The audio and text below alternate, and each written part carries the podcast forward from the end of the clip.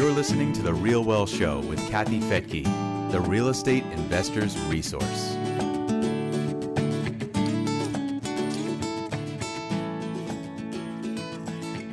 I am very excited about today's interview on The RealWealth Show.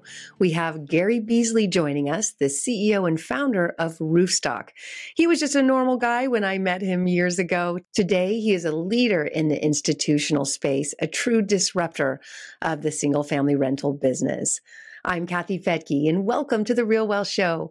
Gary Beasley started and launched several successful companies, leading two of them through IPOs ZipRealty as CFO and Starwood Waypoint Residential Trust, where he was a co CEO.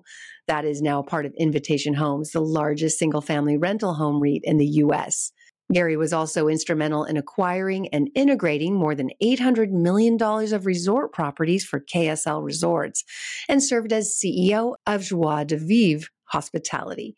Gary was named a 2019 Top 50 FinTech CEO by Financial Technology Report and HousingWire's 2018 HW Vanguard. He earned his BA in economics from Northwestern and holds an MBA from Stanford. And he's here with us today on The RealWealth Show. Welcome, Gary. It's really an honor to have you here. Thanks, Kathy. How are you? Good. I think I first met you at Goldman Sachs when we were both nominated for top 100 most intriguing entrepreneurs. Remember that? That was a while ago. Yeah, I wonder if we're still intriguing. Back then, perhaps we were.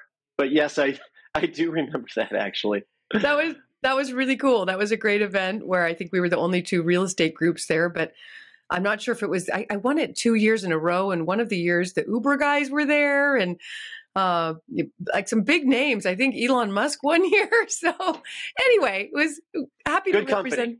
Yeah, happy Yes. to represent the represent the uh, real estate side of it.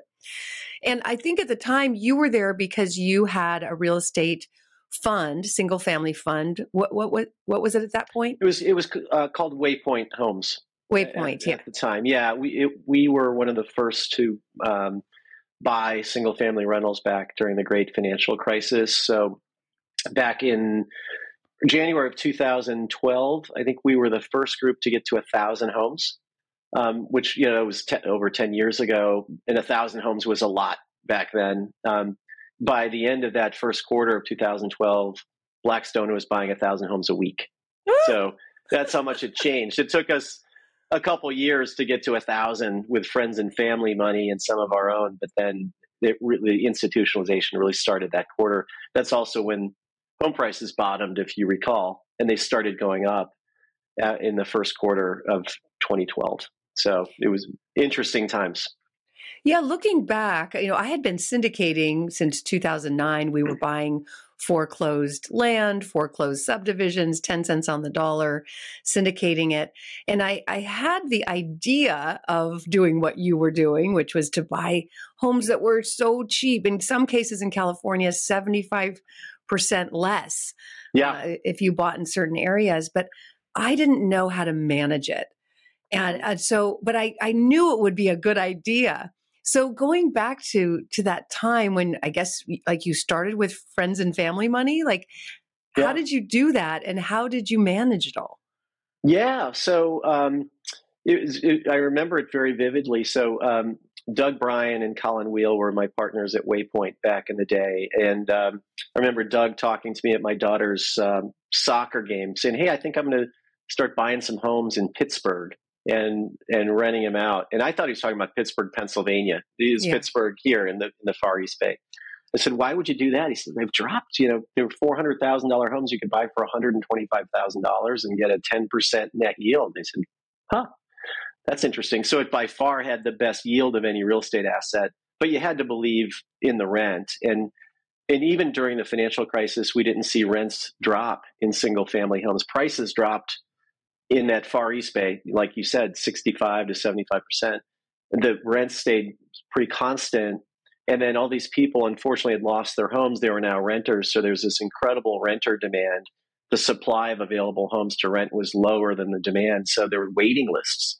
So we just started buying homes then with our own money and with some friends' money and raised, I think, nine or 10 small funds every kind of six to six months or so. And then we said, you know what? We should just go big and raise some institutional money and try to build a platform. And that's what we did. And we raised 200 million of equity from a private equity firm and, and then started going and actually put the first debt facility in place uh, with Citi back in 2012 in the space uh, to which, you know, uh, helped, you know, others figure out how to scale this. But yeah, lots happened since then, as you know. And and you know, in retrospect, I think a lot of people think, well, it's so obvious. Why didn't everyone do it? But in the yeah. moment when when the world economies are collapsing, when Wall Street giants like Lehman Brothers come crashing down, people oh, get yeah. paralyzed.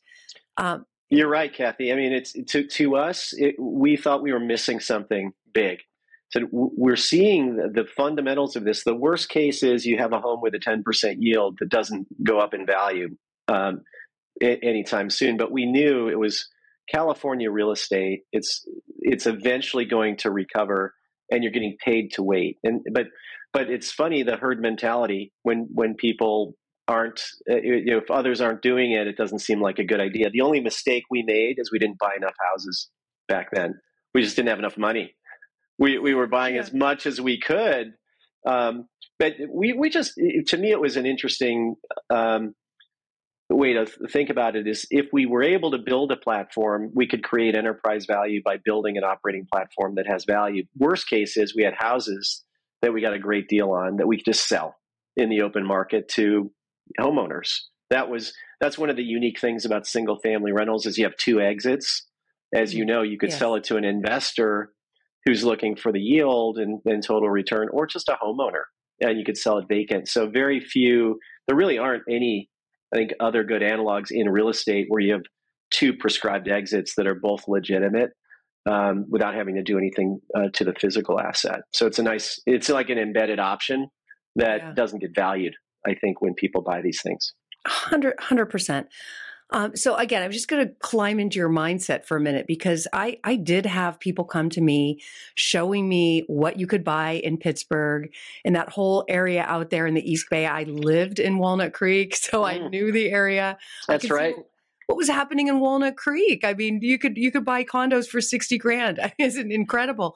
What what I didn't what I couldn't grasp and that you did was you know, how to build the team because you, there's a few pieces here. You have to know what you're buying. You have to p- maybe pay the pr- right price, make sure it's in, you understand what needs to be done to fix it. You need to manage it. You're using other people's yep. money. You don't want to lose their money. Like, how did you pull the pieces together? I, I'm a visionary and I could see it. I just didn't know how to pull it off.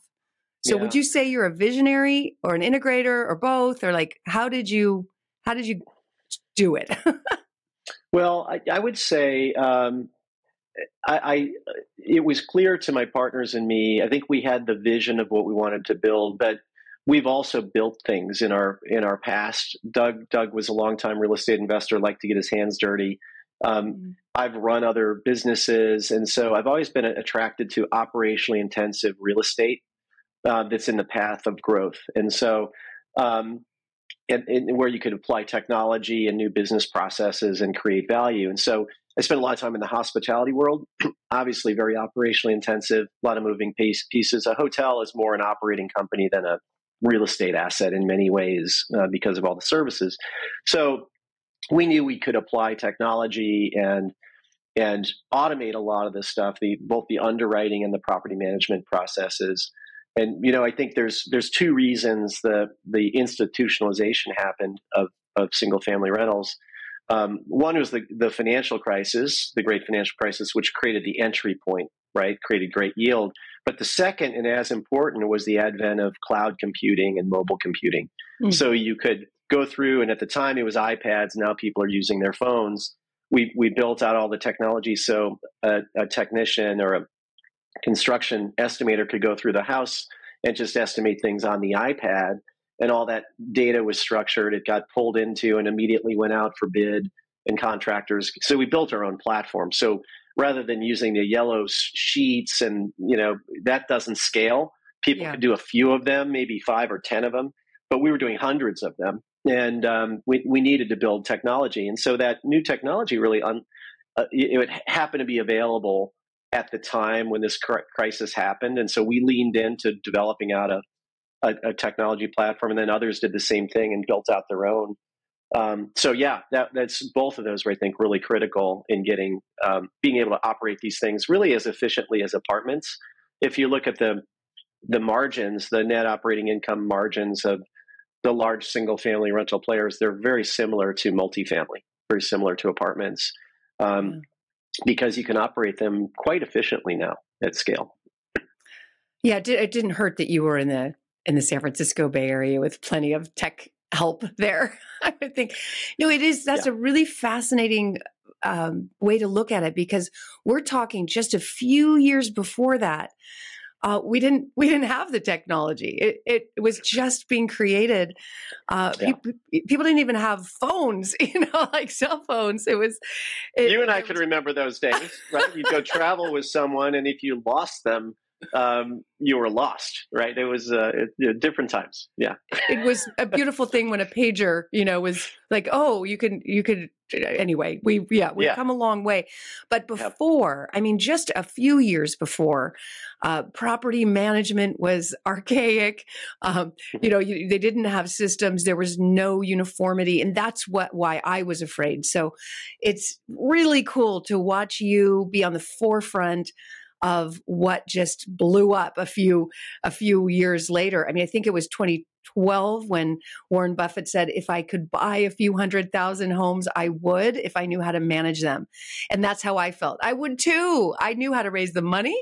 I knew yeah. where the deals were, but I didn't know how to manage them, and that's the key. So, what are some of the changes that you've seen over the past decade in terms of managing a large portfolio?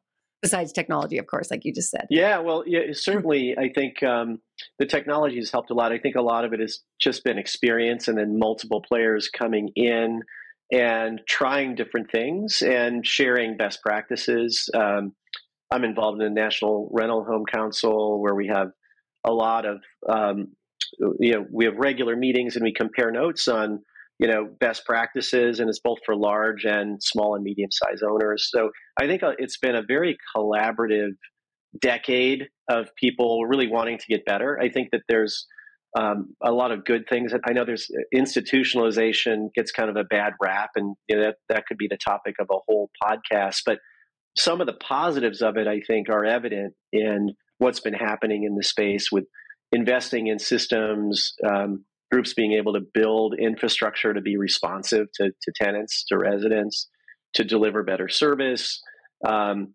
improving the physical uh, plant, and building homes to rent is, is a huge thing now. For the last few years, you've seen a, an explosion of homes being built specifically for renters, and they're being built so they could cater to renters better and they could be serviced, for example, from the outside without having to disturb the resident. You could get to the you you know the um, HVAC system and the boiler and things like that. So there's things you could do from a design standpoint that help both the resident have better experience and it be a more profitable investment. So um, and then the, the, the financing markets obviously developed. Um, the debt markets actually developed faster than the equity markets. Interestingly, over that decade, you were seeing securitization start to happen um, and trade very well um, before the public equities of the big REITs traded well. So it was interesting that the the public investors seem to get more confident with the underlying collateral and the debt before the Invitation Homes and American Homes 4 Rent started trading really well. Um, so we've seen that mature. Um, so yeah, just seen the financing markets develop, and I think we've seen the space become viewed as a legitimate asset class now where I used to get laughed off the stage at conferences saying someday you know, people are going to be looking at SFR, single family rentals, much like multifamily, and uh, people are laughing and like, come on, you can't manage homes like that at scale, blah, blah, blah. And so now, um, if you read some of the Green Street research, which they're one of the big uh, REIT analysts that most well respected, um, they they cover single family rental. And I think the last report I saw uh, the single family rental REITs were had the the second lowest cap rate of all of the different asset classes. I think industrial was slightly lower, but SFR was lower than multifamily than really any of the other classes. Meaning, people have confidence in it, and or, and it's they've been trading to a level that's that's attractive. So it's it's all happened quickly. A decade really is a lot. Uh, I mean, it, a lot has happened in a decade uh, um, for this asset class. Um, that's that I think has been, you know, for the most part, pretty pretty positive for all the participants. Yeah, and you've been at the at the forefront of of all of that. Um, there was a time when those of us, mom and pops, boots on the street, were looking at institutional buyers going, What are they thinking? Overpaying.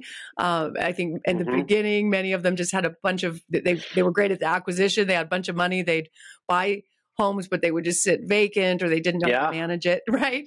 Remember those good old days? We thought for sure they were going to fail. They didn't. It, it's so funny you say that. I was telling this story the other day. I won't mention the firm, but um, in the early days, and this was in 2012, um, one of the big institutional players showed up at an auction and said, "I'm going to buy everything today." And everyone, all the people who were there, kind of laughed. Yeah, and and she did.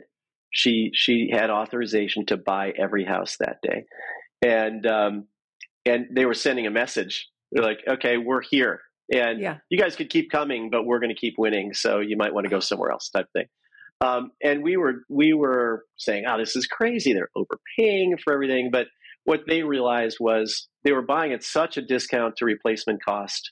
Um, we were being we we would get to our max bid, which was di- driven by our underwriting, and we'd just stop.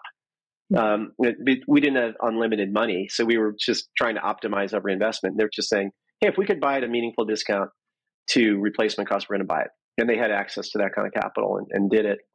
But what's interesting is back then, that's really what the economy needed. It needed a lot of, you know, a lot of capital to come in and renovate all these homes that had been foreclosed on and many of which were run down and not habitable.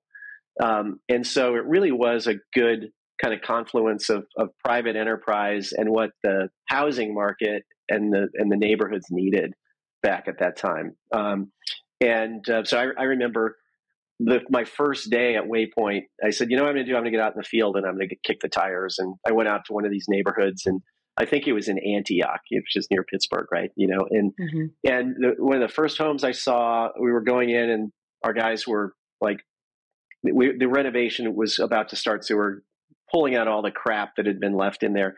And this woman next door in this robe and fuzzy slippers came over and gave me a hug. And she said, Thank you. I'm so glad somebody bought this house. Because mm. it's been, there's been a bunch of drug dealers in there. My, my kids were afraid to walk. They'd have to go around the block to go to school. But, mm. but it was, that was a little microcosm of what was happening. And so, you know, we kind of, cl- you know, cleared them out, cleared everything out, renovated it, and so you, we turned the worst house on the street into one of the best houses on the street and so that that's like that's the narrative that's not really discussed a lot of what the, the positives of of investor capital and whether that's you know large institutional investors or mom and pop investors who who can buy assets that need to be repositioned and you really can turn them into some of the some of the better homes in the neighborhood. I think the oh, stigma of rent I think the stigma of renting is really diminished um, over what it was uh, yes. certainly a decade ago. Um, I, I, like to say when you go down the street, I'm looking out now. I don't know who owns their car, who leases it, who cares. Yeah. It's a car.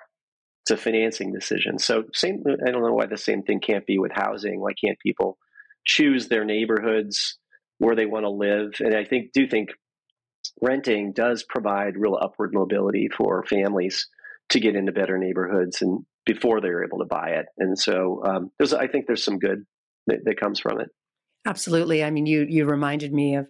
I, I went about it a little differently. I, I, wish I had put it all in a fund and held everything, but instead I helped other people do that, and we would. Mm-hmm. Uh, take busloads of investors through those streets, like you said, that homes were boarded up, uh, they were full of squatters and drug dealers yep. and uh, nice neighborhoods just turned overnight, and people who remained there, who were still living there, would look out their windows and not recognize their neighborhood, and they were afraid to go outside.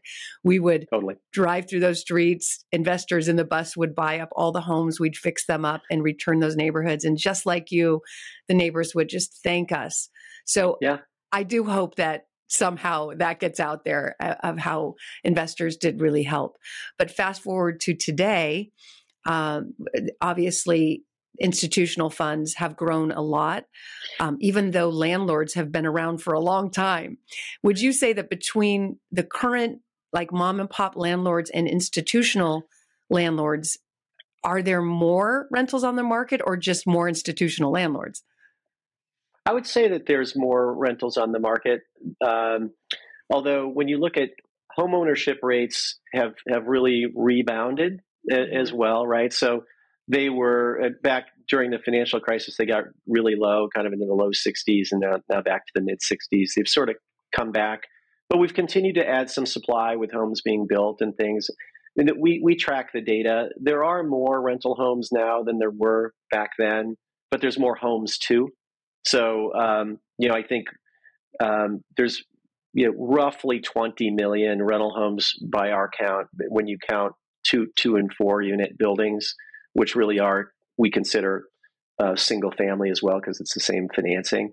Um, and, and so it's up, it's up a bit, but um, the institutional folks own, you know, call it 2% of that, you know, two to 3%. Maybe it's five or 600,000 homes that are owned by all the large institutions out of the t- roughly 20 million rentals and the 90 plus million homes.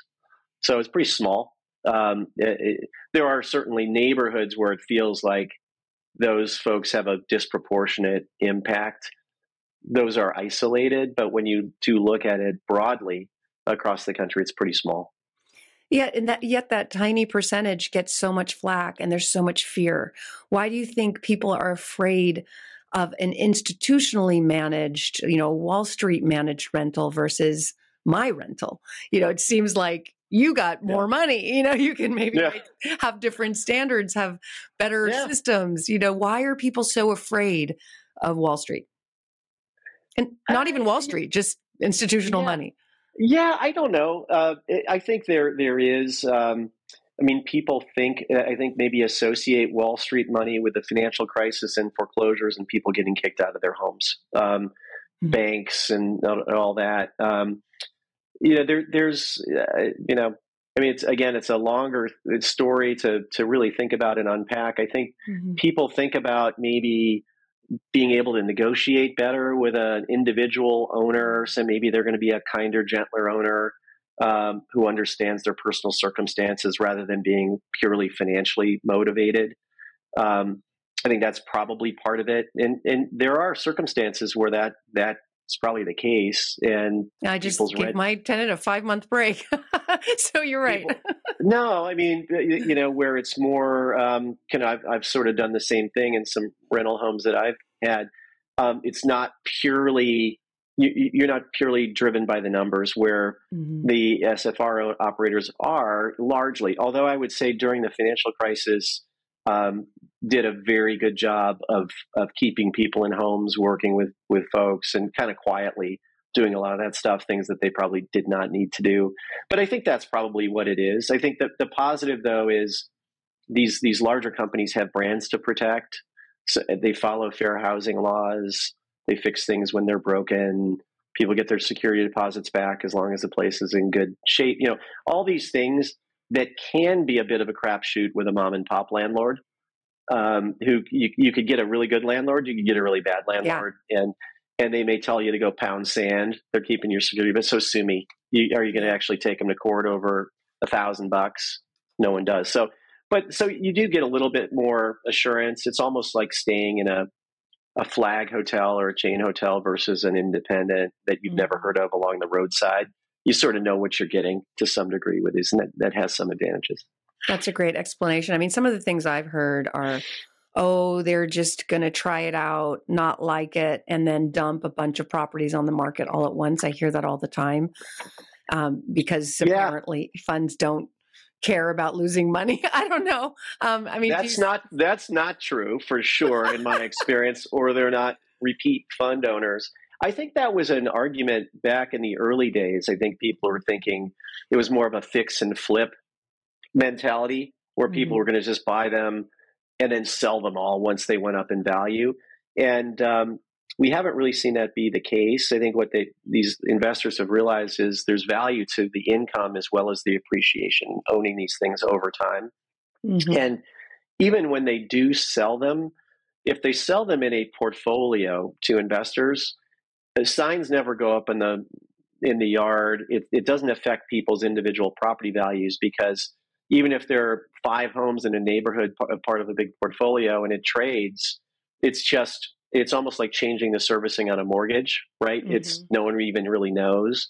So the homes have traded, but it, it hasn't. It has, certainly hasn't been dumped onto the market, yeah. and you know what I mean, and, and and influence people's values that way. Yeah, I, I was never worried about that happening. I did wonder and you cleared it up earlier, but I wanted to ask the question here. I, I, wondered if a lot of these funds that own thousands, hundreds of thousands of properties were on adjustable rate mortgages and feeling the pain right now. But you said they're not. They're not. For the most part, they are enjoying fixed rate financing through securitizations, which um, the securitization market was really humming. Um, you know, the last few years, and mm-hmm. a lot of the owners took full advantage of that. Of that. Now, in the UK, it's different. Um, in the UK, there's, for the most part, short term floating rate financing, not 30 year fixed mortgages. Uh, you can't um, go very long in terms of the term. So you are seeing a lot of pain in the UK of people's interest rates going up and them having to refinance at higher interest rates and lower values. And so, you know, we benefit from a, a much different financing system here, which does allow that fixed rate longer term financing. But as a consequence, we're actually seeing some real opportunities to buy in the UK hmm. where there's um, um, a little bit more distress, people looking to sell. There's also um, in the UK a, a, big push towards um, uh, upgrading the homes from an environmental standpoint. You know, they have what's called an EPC scale, which is a which is a scale that measures carbon emissions. And all the rental properties there in a couple of years are going to have to be at least of a certain rating. And if the properties aren't improved to that rating, they won't be able to be rented. And so there's an opportunity for landlords to come in, put in that money, like new owners, and upgrade, you know, whether it's a heat pump, insulation, windows, electric appliances, things like that. You really reduce the carbon output and and the utility costs for the resident some of which can be recouped in, can rent. But but then it, it, you have a, a, a property that's then sort of future proof for the next few decades, which needs to happen, especially with really old housing stock like in the UK. Mm-hmm. So you're seeing some capital starting to um, look at that market that because of the financing uh, dynamic that you mentioned about the floating rates and the and the term. We're, we're obviously going to be experiencing a really interesting time here over the next couple of years with in the commercial space yeah. here with uh, that that um, couple couple trillion dollars of loans rolling over the next two to three years with regional banks. It will be very very interesting um, to see how that mm-hmm. transpires and if to what degree it bleeds into the broader economy or residential. I think TBD. Well, and that's that's the thing that a lot of people who are expecting a housing crash are forgetting is that housing, U.S. housing, one to four unit, is probably one of the most stable asset classes right now because of those fixed lo- fixed yeah. loans. Back in 2008, it was adjustable rate mortgages. That's what brought right. housing down. But today, eh, the majority of homes are on 30 year fixed or fixed rate loans at very low rates. Other countries don't have that. So I agree with you. There's going to be opportunity in other countries. I know Canada is experiencing the same thing. Their, yeah. their mortgages went way up because they're adjustable. And then, of course, here in uh, America in the commercial real estate world. So and it's, and it's obviously, you know, it's obviously keeping our supply down too, right? Because I, I know so many people anecdotally who have two and a half percent mortgages who have sold their home and moved and kept it as a rental. Yeah. Because they don't, that, that two and a half or 3% mortgage is an asset. It, you right. Give that um, up. you, you just, you, you just, you just can't give it up. No. And, um, and so that home is not being sold into the market. So the first, for, so the inventory is so much lower than it's been historically, which helps prop up prices. And so, uh, you know, I think a lot of people are surprised there hasn't been a big correction in housing, I think what you saw was prices sort of peak, um, and you know, you know, they they peaked and then they came back to where they were kind of a, a, year ago, and then you know in the first quarter, and then have been going up steadily since then. But it feels like they've, for the most part, have bottomed and are are um, going up again. And but they never really um, experienced that twenty or thirty percent decline that I think a lot of people expected, um, because I think of this lack of really lack of supply that's mm-hmm. that's partially driven by ironically, the the, the rates um, keeping the rates high has kept home prices propped up because of this lack of supply, which is almost counterintuitive, right? You'd think, right. oh, mortgage rates are going up, so home prices need to come down. And there's certainly that impact where people can. I think they they were just buying maybe a different house. They were buying what they could afford, but it was a different house. But the supply was just very constrained. Yeah, yeah, that's that's the dilemma. Is uh, high high mortgage rates actually are doing the opposite. They're they're keeping yeah. home prices high because no, it's a stuck market. Hopefully that changes soon. Uh, but yes. coming back to you and where you are today, with just such an insider view of how things are going in the rental industry, with because you you know you, at Roofstock, I don't how what's your portfolio at this point? Uh, well, we've we've um, you know we're a transaction we're an investment platform. We've I should I should say what is Roofstock? You know because yeah, yeah. I, I think there's misconception about it. Yeah, think think about Roofstock. It, we're we're a real estate services company. So uh, I like to describe what we're doing is providing real estate investment as a service. So if you're an investor and you want to buy a home, sell a home, manage a home better, you could come to Roofstock and, and rent our platform. So a little bit like I was talking about cloud computing, mm-hmm. you could come in and, and you know you you use Roofstock almost like your real estate investment cloud, and you don't need to be an expert. Uh, we're catering principally to institutional capital now. We have historically also had a pretty robust retail business. Our focus is largely on the institutional segment, although we do work with some high net worth individuals as well over uh, we, we do have a product called Stessa, which is for retail investors, which is free. It's an at piece of asset management software to help you manage your single family rental home or homes um, better.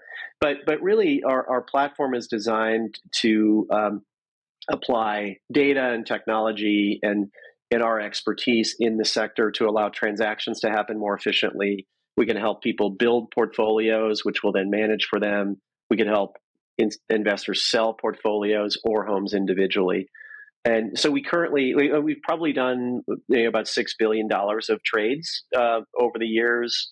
We currently manage about fifteen thousand houses um, ourselves for investors um, who, who, own the assets, and um, you know we're, do, we're, we're really kind of in the market helping buyers and sellers and kind of creating liquidity in in the space. We're also doing some kind of cool stuff.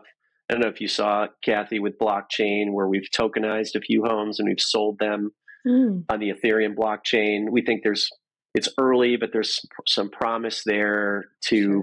package up homes that could be sold in a frictionless way. So that's that's a little bit of a skunk works project that we're working on. But we're always looking for ways to kind of kind of um, innovate in the space, make it try to reduce friction, cost, mm. increase transparency uh, of real estate transactions. Why do funds sell to each other? Why don't they just keep? So, yeah, so most it depends on the fund, but most funds have a finite life and they need to return capital. Oh, you I see. Five to seven years, um, and so especially the private equity funds, they're much more opportunistic. They will buy uh, refinance, kind of get it to a separate place and sell. So that's just their business model. Now, um, the the big REITs are perpetual owners, so they don't need to sell anything, but they will sell some percentage of their assets um, and kind of move chips around. They'll, they'll, perhaps harvest some gains in areas that they think might have traded up, um, and they'll sell those and they'll buy in areas they think there might be more growth. Um, or they'll sell areas where they're subscale to operators who already have scale. So moving some of those chess pieces around, we help a lot of those players with their asset management strategy. We have some technology that can evaluate. We've mapped all 90 million homes. We know who owns them. We know all the institutional owners of the rental homes. So we can see natural patterns of, hey, you know, if, if you ever wanted to sell a couple thousand homes to generate some proceeds, here's here's some suggestions and hmm. here's who the buyers might be and we can help make those trades happen for you. So it's really kind of asset management where the the perpetual owners might want to sell certain things. Um, and then you'll have some owners like pension funds and things like that who might just want to buy homes and just tuck them away um, and just own them forever. Um, so it really depends on the owner. Fascinating. Well, I've taken enough of your time. Gary, you're so fascinating. I've uh, just been so impressed with your career and, and the growth and, and all that you've done to uh, raise the level, really, of, of the real estate investment world. Well, I appreciate it, Kathy, and you know, likewise, I've always been impressed by you. We've known each other for a long time, and um, you know, I, I think it's it's wonderful that there are resources like you that investors can tap into. Um, you know, obviously, we we spend a lot of time with larger investors. I think it's it's amazing that that you could sort of be a mouthpiece for uh, some of the smaller investors and a resource for them to get access to the asset class. As you know, I'm a fan of the of the asset class, and I think it should be. It, it could be an important part of everyone's portfolio to some degree if you've got some investable capital. And I think you know breaking down those barriers to to investing is really important. I think that's one of the things you, you do a great job of. Thank you so much. Really appreciate that. Hopefully, uh, with my single family rental funds, we'll get big enough that uh, that we could be working with Roofstock in that way. We'd love too. to help you. Yes. awesome. All right, Gary. Thanks again for being here on the Real Wealth Show. It's really a pleasure. Great to see you, Kathy. And thank you for joining me here on the Real Wealth Show. If you would like to learn how to build your portfolio and get referrals to property teams who can help you do that in some of the fastest growing markets in the country, just go to realwealthshow.com. You can join for free. Once you do, you'll get access to our private portal where you'll get hundreds of free webinars on asset protection, acquisition process, how to understand a pro forma, all the goodies for free at realwealthshow.com, along with a free session with one of our very experienced investment counselors, and again, referrals to teams that come highly, highly recommended by our over 70,000 members at Real Wealth. Again, you can do that at realwealthshow.com. Thanks for joining me.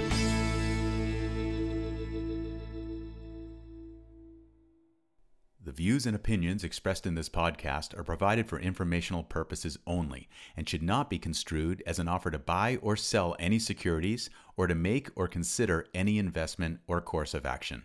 For more information, go to realwealthshow.com.